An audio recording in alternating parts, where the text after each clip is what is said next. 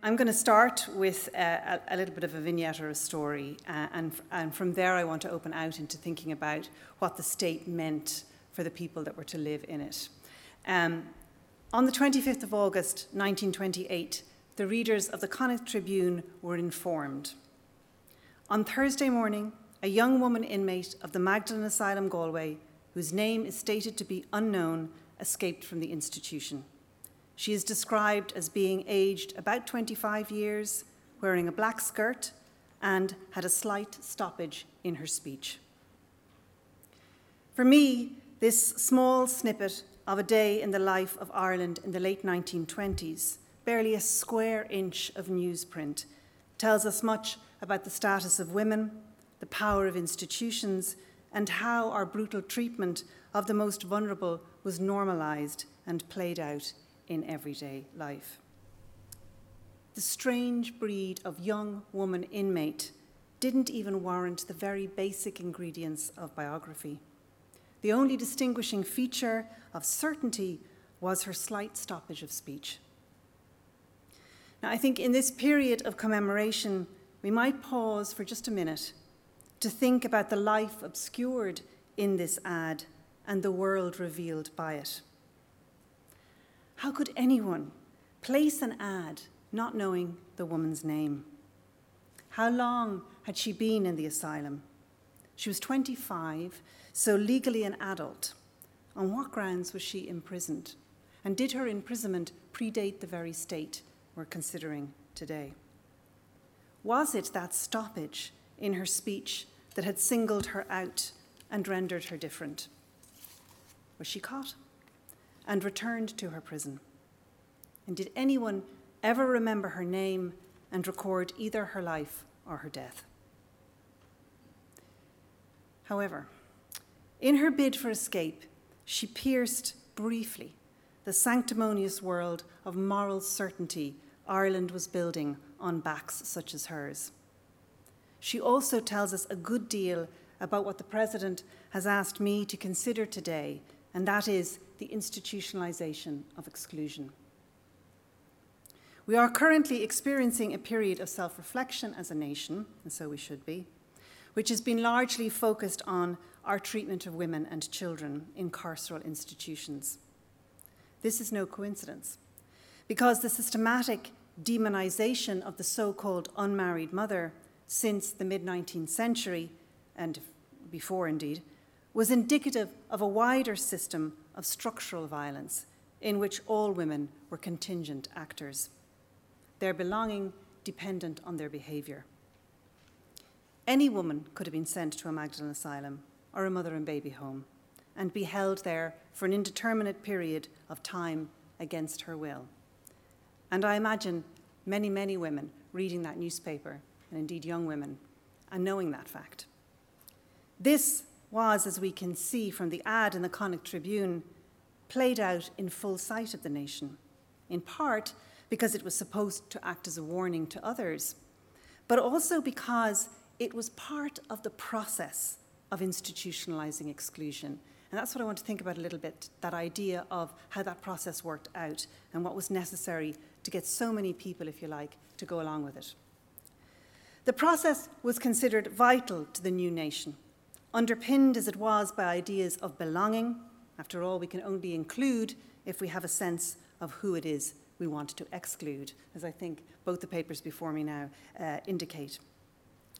This process of normalizing these categories, the insider and the outsider, the respectable and the deviant, was a vital component of nation building in many places beyond Ireland as well. As we've seen among Professor Patterson's Belfast shipyard workers, this process was often complex and always influenced or inflected by the priorities of the given context, be that religion, gender, class, ethnicity, or race. It's usually framed as intuitive and natural or God given and moral, because a prerequisite for institutionalization is its normalization. In Ireland, institutionalising became the verb of choice for the realisation of exclusion, and on a really significant level. Um, and this is also inflected, of course, uh, hugely so by class. The visible role of women on the anti treaty side of the Civil War and the active role of many women in the unrest and revolution since 1916 added, I think, a new intensity to an anxiety which had been evolving since the early days of the suffrage campaigns. And it's really acute, that fear. But what does this mean if women come out into the public sphere? And to what degree is that going to destabilise the ideas we had of, of, of respectability or indeed of nationhood? Thus, characterising the women engaged in the Civil War, and these were the kind of words often used, as hysterical, crazed, and emotional, God forbid, uh, did important work in denying them any political agency, and I think also in effectively undermining the idea of women as capable of independent political consciousness that wasn't dangerous. And it's really subtle and not so subtle in some environments, but the impact of that was really subtle on the ideas of who held political consciousness and who could engage with their statehood on those terms. As Cardinal Logue lamented in 1923 from a pulpit quite similar to this one, a number of young women and girls have become involved in this wild orgy of violence and destruction. Should this fell spirit spread, he warned, alas for the future of motherhood in Ireland. We have ever been proud of the women and girls of Ireland, and justly so, he told his audience. Their reputation has been a precious asset of the nation.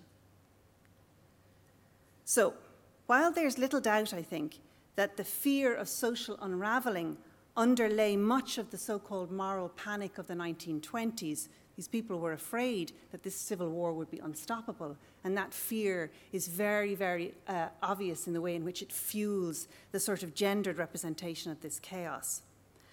Irish nationalism and unionism's cleavage to the precepts of respectability, I think, were equally important drivers of this agenda.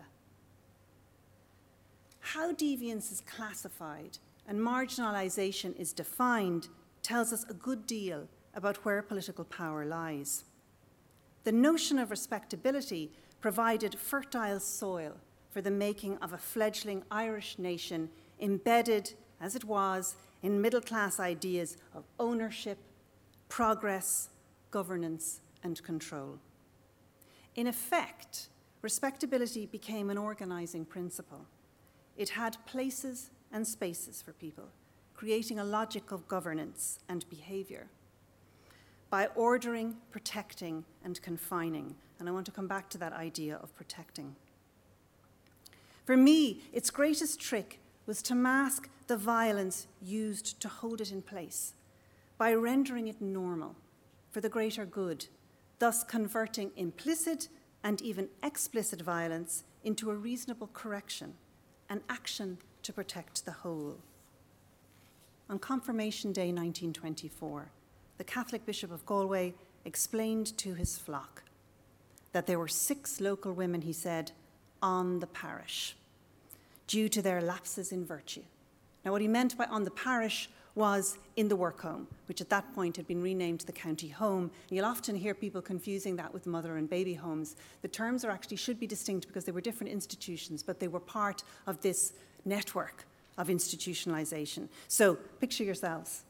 Confirmation Day 1924, parents sitting beside you, and the Archbishop is telling the bishop is telling people that there are six local girls on the parish public nature of this declaration is very important. To the fathers of Ireland, he said, If your girls do not obey you, and they are not in at the hours you appoint for them, lay the lash upon their backs. And I know the president has given the full citation at another one of these Machnamh uh, events of that particular quote, but it would have had real resonance for the parents in the audience. But think about the permission this ordering gave for the embedding of violence at the heart of social relationships. They don't do what they tell you, lay the lash upon their backs. And into social structures. And it remains palpable and had real and physical consequences for thousands of people, for all the young boys and girls sitting in that audience, particularly for the young girls who would fear viscerally ending up on the parish. Worse, declared from the pulpit.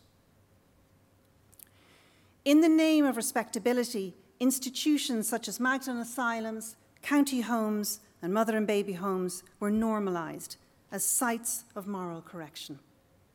Nor was this a uniquely Catholic message. The readers of the Church of Ireland Gazette in the same year, also in 1924, were informed that the increased moral threat which posed, which Ireland faced, was owing to, and I quote, the fact that young women have a greater degree of liberty accorded to them. Therefore, the author told his audience, the applications to rescue homes pouring in from the superior class of unmarried girls, from clerks, typists, teachers, and certified nurses are mounting by the day. And the message there to the audience is class is no protection from immorality if women are given too great a freedom. And we know also from recent reports that the way in which institutionalization functioned across the border was not much different. There was no comfort for women in crossing those borders. The rhetoric and the impact and meaning of that rhetoric was remarkably similar. Deviant women, and the definition could be broad and arbitrary, were to be excised from the bosom of the nation. The single mother was framed as an anathema to the legitimate family. She undermined it, she endangered its standing and the standing of all its other members. You didn't want to have a sister of yours on the parish that would make your own prospects of marriage uh, more complicated and difficult. Thus, the respectable family needed to banish her, and they were told so, and told so frequently. Indeed, the fact that in individual houses and homes around the country, it was often impossible to reconcile the ideal with the real wasn't a weakness of this orthodoxy, it was its core strength. Because the tension created between that disjuncture encouraged conformity and silence. Instead of sitting at home and thinking, this isn't how it is for us, this isn't the reality for us, let's speak out, you thought, let's stay quiet and do our best to not draw attention to ourselves. You don't want to be declared from the pulpit. When the consequences were so high, how many people were in a position to speak up? The ruse of protection meant that only when you failed to perform as you ought did you notice the categories that held your social existence good daughter, good wife, moral girl, upstanding citizen were not merely abstract. Then the protective veneer became something else, something much less benign, something with the power of moral correction, a license to control and force compliance. A dangerous mother was removed, an immoral daughter was expelled, a neglectful parent had their children taken away. This could be done for your own good, for the greater good, for the good of the nation. The implications of the moral universe the new Irish Free State cultivated was not just hyperbole. Its painful and often devastating impact is inscribed in our archives. Its political economy informed everything, including, for example, the military service pensions. The collection, as you'll know, is online. It's a wonderful resource. A colleague of mine, Marie Coleman, uh, told me very early on it's not just a source for revolutionary history, it's a wonderful source for social history because, of course, these things don't exist in a vacuum. And in a sense, that's what I'm interested in.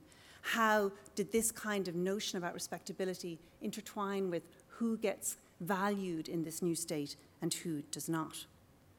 And I'm interested in how that plays out on a micro level. We think about the rhetoric and we tend to quote the Archbishop from the pulpit, and that's who we remember. But what did what he said actually mean for individual people? Well, let me give you one example from the pension collection. In 1922, Mrs. Rose P. sought a pension for herself and her two small children upon the death of her 24 year old husband, shot dead after only three weeks of service in the new National Army. However, there was a fly in the official ointment. Rose had not been legally married to the father of her children. Although the Irish Ministry of Defence pointed out that the British Army would have recognised her as a common law wife for the purposes of a pension, the new Irish dispensation was to prove its discerning credentials by refusing her and her children support. And her children ended up in an institution, literally the price of the new state's moral imperative was to institutionalize exclusion, and we can see it played out in the archives, really wherever you look. Despite this negation, and this is the thing that actually moved me most when I looked at the file, it took them uh, 97 pages to say no, by the way, and two years.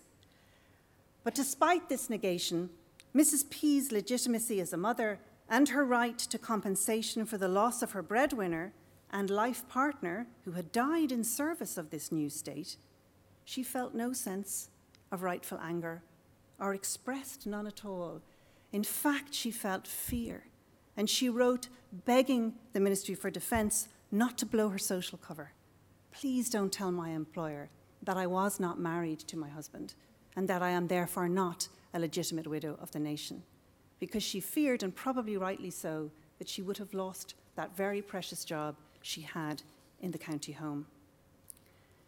The gap between the ideal and the real was often left to women to negotiate alone and in fear.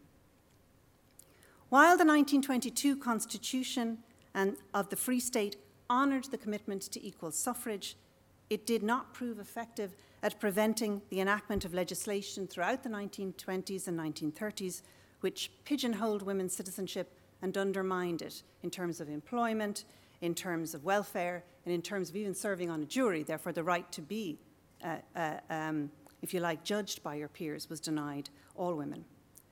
The 1937 Constitution represented a high point of this gendered vision. Um, it's been referred to already by our keynote speaker in terms of how regressive it was in defining women's role through their capacity as homemakers.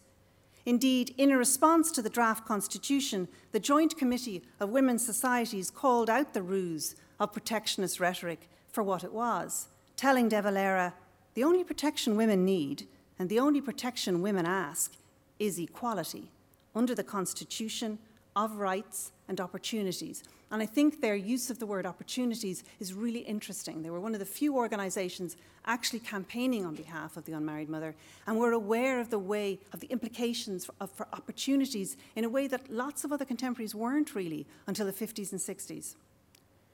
Miss Rose P. might well have agreed with them. But ironically for her, and for thousands of women like her, the 1937 Constitution may have pigeonholed her as a homemaker, but it was never matched by its promise. It promised not to force women from the home due to economic necessity.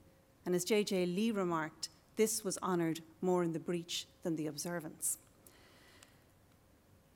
So, what of historians? And I'll conclude with this reflection on my, on my discipline. Saidiya Hartman, who works so imaginatively to reclaim the history of black women, when considering the challenge of writing the history of women slaves, asked, How does one revisit the scene of subjection without replicating the grammar of violence? One clear way, I think, to avoid reinscribing the harm of the past in the narrative of our history is by deconstructing the ecosystem of power that has shaped the nation, its archives, and in many respects, the discipline of history itself we might start by asking how many people could have afforded to see the world differently? Who was in a position to act differently? What would it have taken to produce a counter narrative of inclusion and compassion to say to Miss Rose P., Of course, the nation will take care of you and your children. That's what we fought for. How many lived against the grain of the consensus, absorbing their pregnant daughters standing by their disgraced children, siblings, or neighbours. What were their strategies, and what can we learn from them? Institutionalizing exclusion was pivotal to the structural violence that underpinned inequality in the past. A failure to acknowledge this in the history we write misses how central it is to the story of the nation and to the continuity of those inequalities today. Thank you very much. Thank you.